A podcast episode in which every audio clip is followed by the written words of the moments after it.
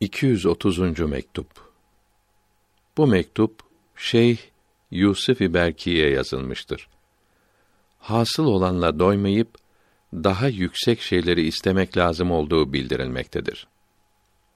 Allahü Teala'ya hamdolsun. Onun seçtiği kullarına selam olsun. Mübarek hallerinizden birkaçını Meyan Babu bildirdi bunların neleri gösterdiğinin bildirilmesini istedi. Bunun için birkaç kelime yazıyorum. Yavrum, böyle haller bu yolun başlangıcında bulunan acemilerde çok hasıl olur. Bunların hiç kıymeti yoktur. Bunları yok etmek lazım olur. Sona kavuşmayı göstermezler. Son nerede, kavuşmak nerede? Arabi Beyt tercümesi Sevgiliye kavuşmak ele geçer mi acaba?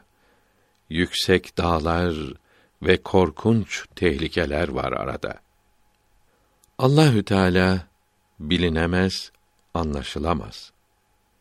Görülebilen, anlaşılabilen, şuhut ve mükaşefe yoluyla belli olan her şey o değildir.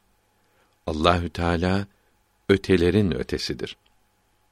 Sakın bu yolda ceviz gibi, cam parçaları gibi parlak görünen değersiz şeylere çocuklar gibi aldanmayınız ve yolun sonuna kavuştum sanmayınız. Hasıl olan halleri ve rüyaları cahil olan şeyhlere bildirmeyiniz. Onlar anlamadıkları için az bir şeyi çok sanırlar. Başlangıçta olanları sona kavuşmuş sayarlar. Elverişli olan talip böylece kendini sona ermiş sanır, çalışması gevşer. Olgun kimseyi aramalıdır. Gönül hastalıklarının ilacını ondan sormalıdır. Kamil olanı buluncaya kadar hasıl olan halleri la derken yok etmelidir. La yok demektir. Sonra hiçbir şeye benzemeyen, düşünülemeyen Hak Teâlâ'nın varlığını düşünmelidir.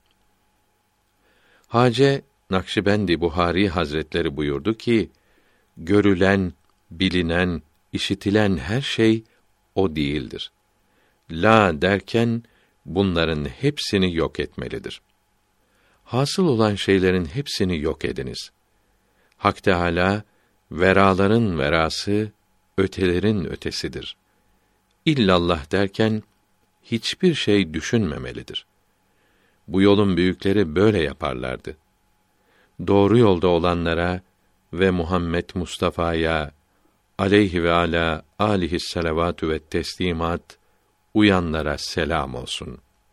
Evliyaya kim bakarsa ten gözüyle serseri bi basardır, canı yoktur, ölüdür, değildiri. Evliya candır. Gerektir can gözüyle bakıla. Zira ki canlı kişiler cana olur müşteri.''